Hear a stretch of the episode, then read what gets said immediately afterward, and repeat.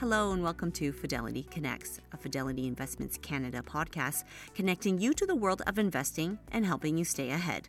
As he gives us his perspectives on market trends, economic growth, global interest rates, and much more.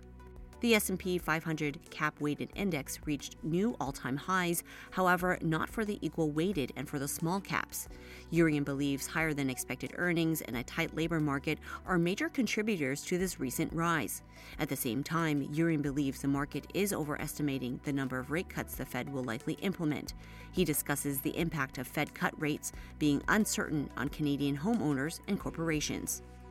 Overall, he expects a bullish broadening theme in the market this year. He adds there is a possibility of having a short bull market, but typically the market tends to go up 70 to 80% on average in a short bull market. But he also says it's too early to tell as he describes the market as a young bull market that potentially has more runway left.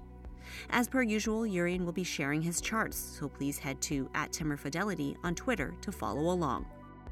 This podcast was recorded on February 4th, 2024. Let's go through what we saw through the end of last week, but really through the month of January. Put it all in perspective for us. Yeah, so let's go to slide one. You know, so January was um, obviously a big month.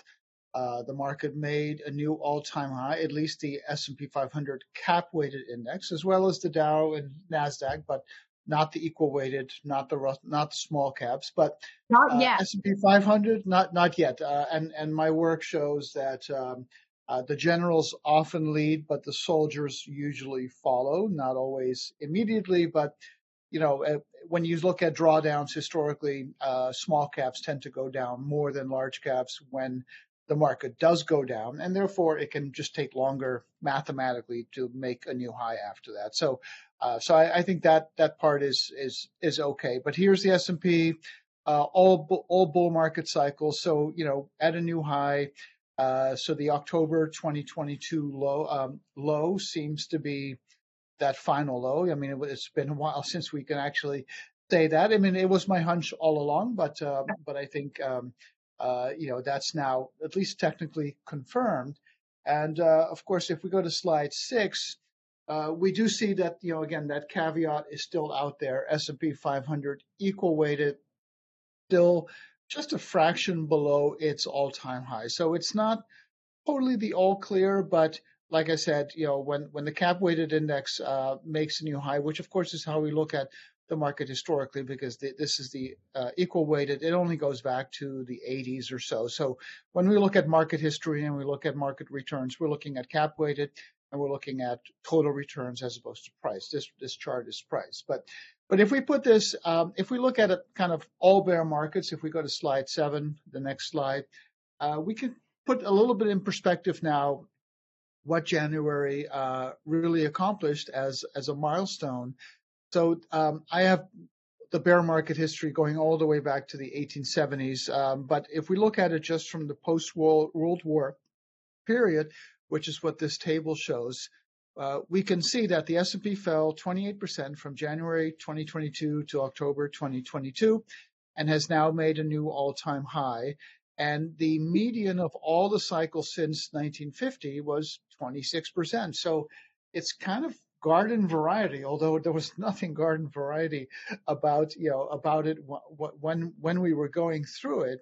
Uh, but if you kind of look towards the right-hand side of the of the table there, you can see that uh, so far markets up about 38%, 40%, depending on whether you use daily closes or monthly closes.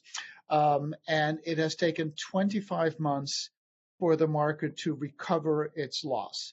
And it's interesting that even there, when you kind of look, glance down at the table, you can see that the median period it has taken uh, is 23 months. So even there, Far. we're sort of, you know, kind of in the middle of the pack uh, in terms of, you know, how far down we went and how long it took to recover it. And if we can put that in, in a chart form in the next slide, um, uh, we can see that the market is up 38% and you can, so this chart shows all the declines. This is actually going back to the 1870s, so 150 years of history, all the declines on the left, and then all the subsequent uh, bull markets um, on the right. So that's from the bear market trough uh, that we had in 2022 to whatever the next cycle peak is. And who knows? It could be today, or it could be four years from now. We we don't obviously don't know the answer, but we can see that at the current 38 percent, uh, it is well short of what we've seen in the past. There been there was one shorter, 1914. I don't really remember what happened back then. It wasn't around. So there there are a few short bull markets, but generally speaking, uh, the market tends to go up about you know 70, 80 percent on average, and sometimes it goes up a lot more, and sometimes it goes up a little bit less. But the point here is that this is still a young a young bull market uh, that potentially has some more runway left in it. So, so just sort of, yeah. So that's I was going to ask. It's still young, still time to get in, and you know, on average, how much further is there to go? Yeah, yeah, yeah. So if we go back to slide seven, where the table is, you can see that the median bull market um, is well north of what we have so far um, done. And so, yeah, if you look uh, at the uh, next peak part of the table, kind of to the to the farthest uh, third, you can see that the percent change typically is 81% over 33 months. And so we've done, you know, 38% over 25 months. So, so the, you know, the, the typical cycle is four or five years. And, um, and so we're, we're kind of, this market is sort of feeling early bull market, early cycle bull market, even though the economy is in a different place, and, and we can certainly chat about that. But it's interesting uh, if we go to slide 13 for a moment. Uh, one thing that the audience will very likely be hearing about is the so-called January barometer, uh, which holds that you know if January is positive, uh, it, it's a good omen for for the year. Uh, and there's even another version of this, which is that if the first five days of January are positive, uh, it's a good omen for the month and therefore the year. And technically, that is true uh, because I've backtested this, of course, as as I backtest everything. Um, but there's slightly less than meets the eye here because uh, this notion of if January is good, the year is good is true, but it's true for any month. So if you kind of read the table, you can see that no matter which month we're looking at, if the month is positive, the, the, the 12 month period is positive as well. And so all that really tells us is that markets tend to trend. Uh, markets are, you know, they, they tend to work in, in trends. And so when any month is positive or negative, uh, chances are that the market is trending in that direction and therefore the surrounding months will do something similar. But but you know, we showed, um, I think uh, not last week, but two weeks ago, we showed that new high table. I don't have it um, this week, but uh, when the market makes a new all-time high, there tends to be some momentum there, right? Typically, the market goes up eight percent, eight and a half percent in terms of price, or 8.2 percent, uh, about 70 percent of the time. Um, and when the market is making a new all-time high for the first time after a bear market or a correction, it tends to go up about 14%, about 90% of the time. So that shows you that when the market is, when the uptrend is reasserting itself, and actually if we go to slide 10, we can see that uptrend. Uh, when the when the uptrend is reasserting itself after a correction, uh, there's momentum. And so what the January barometer shows is momentum. What that new highs table shows is momentum. So that I think is is the theme here, and that's why um, I feel relatively comfortable saying that you know equal weighted and smaller caps uh, will eventually follow. But here's the S&P cap weighted. That trend line goes back to 06, um, and you can see you know from the pandemic we went below that up channel. Then with all that stimulus, we went above it. That was sort of a, a mini bubble. And then during the 2022 rate reset, we went not quite to the bottom. We we didn't get that that that fat pitch of like, oh my God, the market is so far away from its trend line that you can sort of close your eyes and buy. We never got that opportunity, but we got to the bottom half of the range and now we're getting back to the upper half of the range. So it's it's certainly an impressive performance. Impressive performance. And as you say, it's still narrow, but but it in theory, as you say, if the, if the generals lead, the soldiers will follow. Bring us into the earnings story from that. So we watched blowout um, tech results. There were some different reactions in the markets to some of those, and some were, were truly stellar. But but tell us how that bodes ultimately for sort of watching price lead earnings to follow and where there might be room for some rotation within the market, within the bullish yeah, story. Absolutely. So let's go to slide 18. And, uh, you know, Will Danoff was on stage and he said, you know, price follows earnings. And he is, of course, absolutely right.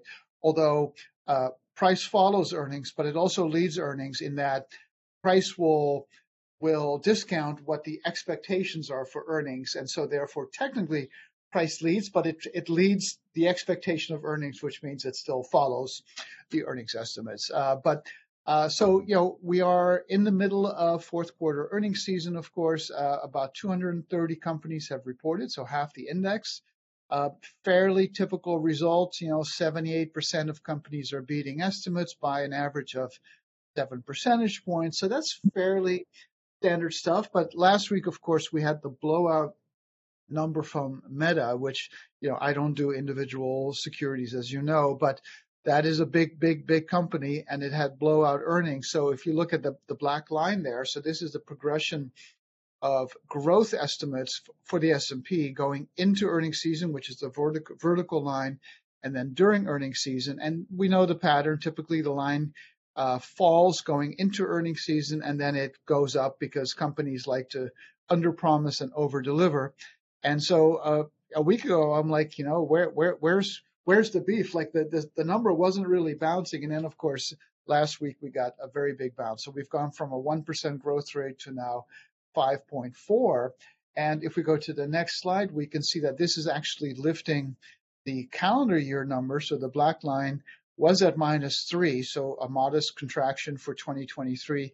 Now it's at minus 2.6. I mean, it's a small difference, of course, but we do see that as, and we see this all the time, that as companies beat uh, estimates, um, you know, the line goes up, but it gets sort of borrowed from future results. And so you can see that the pink line, which is the 2024 estimate, is now starting to come down, which is also very typical. Like typically this number comes down and the outlying numbers tend to start too high. So we're now looking at 9% growth for this year, uh, down from 11. Uh, and we, we were kind of expecting that. We've talked about that, that 11 seemed a little bit too high.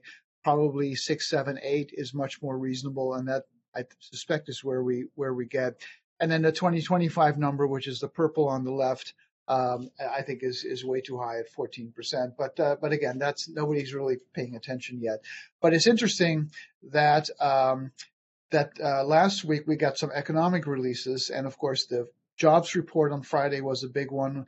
Uh, 353,000 new jobs, oh, so much stronger. Shocker, yeah. no? We just yeah. hold for a second, like that. That was um, there were there were those saying, you know, it wouldn't even be terrible if there was one negative report, but you know, they were sort of due for one. There's this massive number. I mean, your thoughts? Yeah, so it, it was a big, big number. Uh, I mean, people are kind of picking it apart, saying it was this or that, but you know, g- good news is not necessarily good news anymore because the stronger the data is, the less likely it is that the Fed will cut rates, and that's certainly something we've been talking about as well. Uh, but clearly, the economy is proving to be pretty strong. And if we go to slide 21, we can see another another number. So not the payroll number, but the PMI, the Purchasing Managers Index. That is now within a hair of actually turning positive, uh, which is very important because the manufacturing sector, which is what the PMI measures, this is a diffusion index, so that's the black line, Above 50 means uh, expansion, below 50 means contraction. Uh, but that number has been below 50 since 2021. That's like a long time. And that's, you know, part of this conversation about, you know, how strong is the economy? Uh, does the yield curve still work as a signal? And I think one of the nuances for this cycle is that we've had these rolling pockets of weakness. And one of them obviously has been the goods producing sector. So we're back at 49, that that's obviously still below 50, but new orders, which is the leading component of the PMI, is back above 50. And as you can see, the earnings uh, growth number, the pink line, is highly correlated to the PMI. So this is another um, you know, piece of anecdotal evidence that suggests that the earnings cycle really has bottomed in the third quarter of last year, and that we're on to uh, to now positive growth um, for 2024, and that's very much in line with the whole narrative of a soft landing. Really fascinating to watch some of these pieces come in, um, and and to obviously put them into the puzzle of where the economy is going. A bunch of different questions coming in here. Let's let's get to a couple of them. So one of them is I mean, this is interesting. So, so do valuations matter? I mean, you watch the Mag 7 do what they're doing. Um, maybe with that in mind, do valuations matter? it's, that's, that's, such a good question. So let's go to slide 26. Um, they they matter over the long term, right? Because if you think about it, so and, and long term, I mean, if you look at a at a CAPE ratio, a cyclically adjusted PE, where uh, you know you take a longer measure of earnings instead of just you know last 12 months or next 12 months. Um, it matters because if you let's say you start investing for the first time and you're buying a stock or a portfolio at 50 times earnings, think about how high the hurdle is for you to get paid on your uh, on the on future growth, right? You're you're paying a lot uh, for for that future growth. It's the same in the bonds market, in the bond market, right? If you're buying a stream of bond coupons and and the yield is one percent, different than ten percent. The math is just different. So it does matter over the long run, and I've we've talked about the CAPE model where the the CAPE ratio, so price over 10 year earnings, is highly predictive over the next 10 years return. But 10 years is a long time. So the, the PE has little bearing on the next 12 months, the next 24 months, but it does, it is important because you think of it as a hurdle rate. If, if you're buying, if you're buying, you know, 30 years of, of, of stock performance uh, as an investor and you're paying 10 times earnings, it's different than if you're paying 30 times or 50 times. But over the near term, it's not a great indicator. And at inflection points, at cyclical inflection points, it can be a very misleading indicator uh, because, as you know, as we've talked about many times, price leads earnings. Um, uh, it, price follows earnings, as Will Danoff says, but it also leads earnings because it it it it factors in earnings expectations. So at a at a market bottom, the price will bottom first, earnings will bottom maybe two, three, even four quarters later, so by definition, during that early cycle phase, the PE goes up. And you can see that in the chart, the pink line, the, the gray line have been going up. Um, and um, and the way to kind of make sense of this in a, in a traditional quantitative setting is, you know, when you plug earnings growth into a discounted cash flow model, you're basically calculating present value of future cash flows. So you got to put on those cash flows in, and then you have to discount them by an interest rate, which is the cost of capital, which is the 10-year treasury yield plus an equity risk premium, and the equity risk premium being the compensation that investors uh, demand f- for buying uh, riskier assets over the risk-free asset. Um, and so when you plug all of this in a DCF, it solves for the risk premium that explains the current price. And so in the bottom panel, you can see that the risk premium is typically 5%, and today it's 3.7%. So this is where you kind of can explain the high PE, where it's really kind of a sentiment indicator, right? Because right now investors are willing to accept only 3.7% above the risk free rate to buy a riskier asset instead of the normal 5%. Now, I would argue 3.7 is not egregious. It's not like it's zero or minus five. Uh, so it's it's still okay, but that's kind of I think how you can explain the valuation. And if we go to slide 23 for a moment, um, you know, and I've shown this chart many many times, you can see that if you deconstruct uh, the return of the market into the valuation component and the earnings component, you can see that when one zigs, typically the other one zags. So often when earnings are growing, investors uh, don't really pay for that because they see it as cyclical and it's already priced into the market anyway. So when the orange bars go up, uh, often the purple bars, which is the change in valuation, goes down. and vice versa. And what you can see here over the past, you know, uh, what is it, 14, uh, 15 months or so since the market bottomed, uh, the rally has been all PE driven, uh, and earnings are ever so slightly down. They were down 2%, 3%, and they're kind of flat now. That's the year over year change.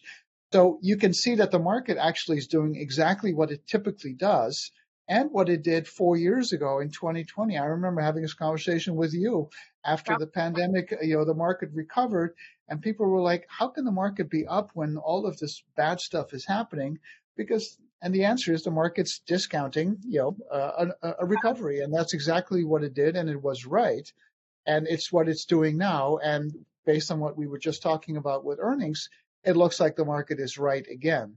But what that means is that as earnings now start to grow, uh, the PE needs to at least stop going up, or maybe even start coming down a little bit, because it's like the baton gets passed from a valuation phase of a bull market to an earnings phase.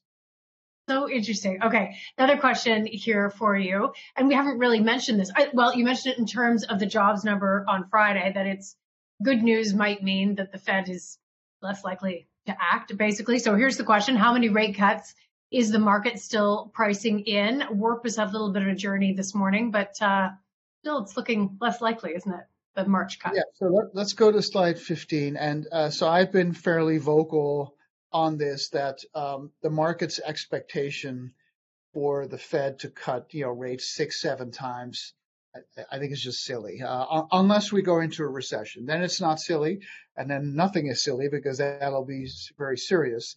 But in a soft landing scenario, which we appear to be in, and which the market is completely discounting, uh, there's no way the Fed's going to cut more than what it said, which is three times, right? So in December at the FOMC, the Fed, through its summary of economic projections, indicated, hinted that there will be three rate cuts. The dot plot also suggested that.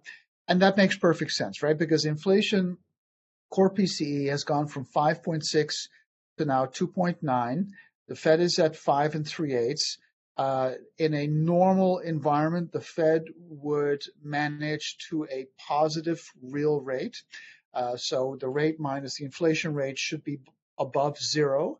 And so a positive real rate of, let's say, 100 basis points would get you to 4 point, uh, well, 3.9, um, 4 point, you know, 4, something like 100 to 150 basis points, which is the historical average and that gives you, you know, at most maybe 100 basis points of rate cuts.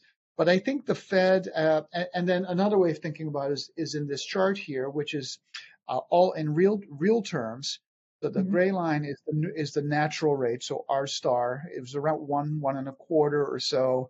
And if inflation settles in at three percent, which I suspect it will, then um, three percent plus one plus one and a quarter gets you to four, four and a half. And so that gets you to three rate cuts from five and three eight. So, so the market, I think, is uh, is you know doing some wishful thinking, and also, the, and and this is just a, a a hunch on on my part, but studying history, and you know, remember you and I talked about the 1940s a lot. I'm now reading volume two of the history of the Federal Reserve. Um, I was reading it on my on my Porter flight back and forth because there was no Wi-Fi on Porter, which is totally fine. It's a short flight. But the 60s are very instructive because the Fed made a very big policy error back in the late 60s because at that point, uh, everything was about full employment. There were large deficits, you know, guns and butter, uh, just like there are today. And nobody was focused on inflation. Nobody even thought in terms of real rates yet back then. I mean, that's kind of how primitive those days were. And at the first hint of weakness, the Fed cut rates because rates were higher because inflation was higher. And so the Fed thought it was being restrictive because nominal rates were higher, but they weren't because inflation was higher. And so the Fed kind of cut rates too fast and then it had to come back and raise them again because inflation just accelerated. And that was a that was a big policy error of the of the era. And my my hunch is that the Fed the reason it's been so aggressive on the hiking side and so kind of timid or hawkish on giving back those hikes, and we saw Jay Powell on 60 Minutes yesterday I think the reason for that is that it doesn't want to repeat those mistakes. It wants to lean into the fiscal uh, deficits that are being run, and so the, I think the Fed, I think all of this is delivered, and the Fed uh, is very unlikely to give uh, the rate cuts that the market is is expecting, and that's okay. Markets will be okay because earnings are a bigger driver than than rates, uh, but it it informs as to how much bond yields can fall, for instance, um, and how much uh, short rates will fall. I want to ask you a question that sort of again is asking you to uh, give us a, a hunch, a very well educated hunch. Um, if if the U.S uh, does what it looks like it's going to do in the soft landing, it, it probably drags Canada with it to an extent. There's nuance within Canada, but I'm sort of getting to the Canadian rate story, which I'm not necessarily asking you to comment on. But if the economy is okay in the US and resilient in the ways that it looks like it is, and if it drags Canada and perhaps much of the world along with it, I sort of just want your broader view of how the global interest rate story might look a little different than it did even last week. Uh, yeah, no, it's a great question, and you know, for me, the the bullish broadening theme, meaning the market goes up and it broadens. Uh, that's been my that's my my outlook for the year and and beyond. Um, I think the rest of the world will participate and broaden out as well.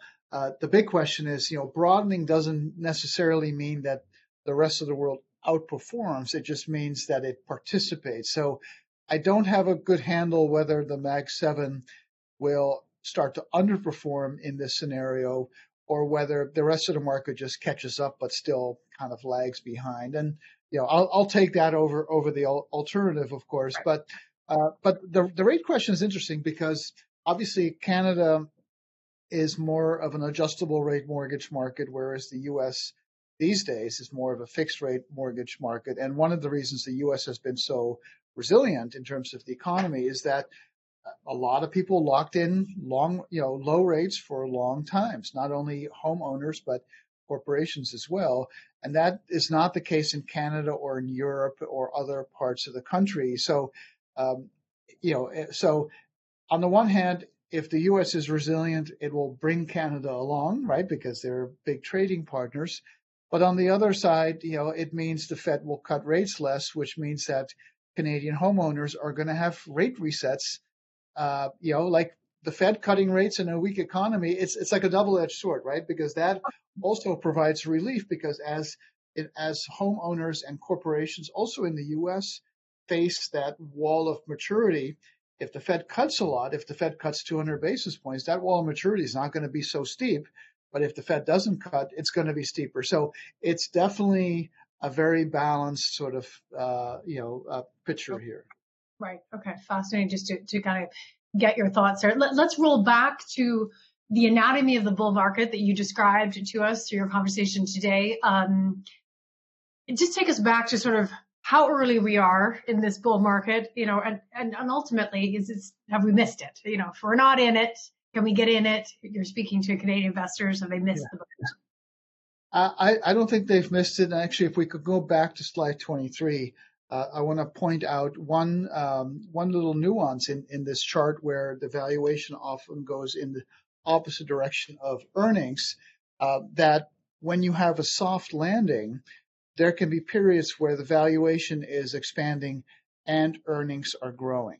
That happened in 2016. Uh, no, slide 23, the, the, the following slide.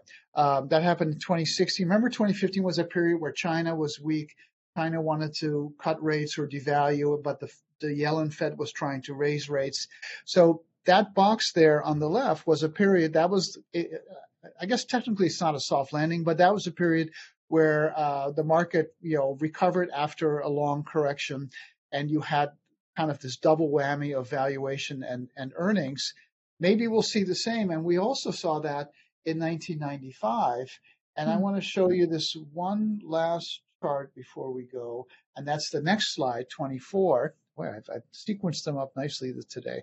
Um, both the 95 soft landing and that 2016 period uh, are looking a lot like what the market has done so far. And, you know, not to sound overly bullish, but those were periods where, you know, obviously in 2016, the market didn't peak out until uh, 2018, and by then it was about 60% higher So that suggests that there is still room. And of course, 94 going all the way to the 1998 correction, uh, that was a rally of over 100%. And so soft landings don't happen, don't happen often, uh, but when they do, it has pretty good implications for, for equities. Fantastic. It's uh, lovely to see you, hear your thoughts, and uh, we wish you, um, yeah, no no rain, sleet, rain, whatever on the on the East Coast. We'll see you soon. Jurrien Timmer. Thanks for joining us. Thank you very much. Thanks for listening to the Fidelity Connects podcast. If you haven't done so already, please subscribe to Fidelity Connects on your podcast platform of choice. And if you like what you're hearing, leave a review or a five star rating. Fidelity mutual funds and ETFs are available by working with a financial advisor or through an online brokerage account. Visit fidelity.ca slash how to buy for more information.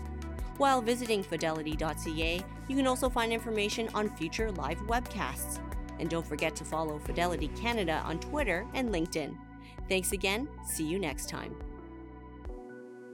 The views and opinions expressed on this podcast are those of the participants and do not necessarily reflect those of Fidelity Investments Canada, ULC, or its affiliates.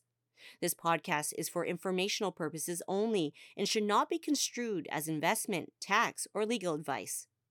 It is not an offer to sell or buy or endorsement, recommendation, or sponsorship of any entity or security cited. Read a fund's prospectus before investing.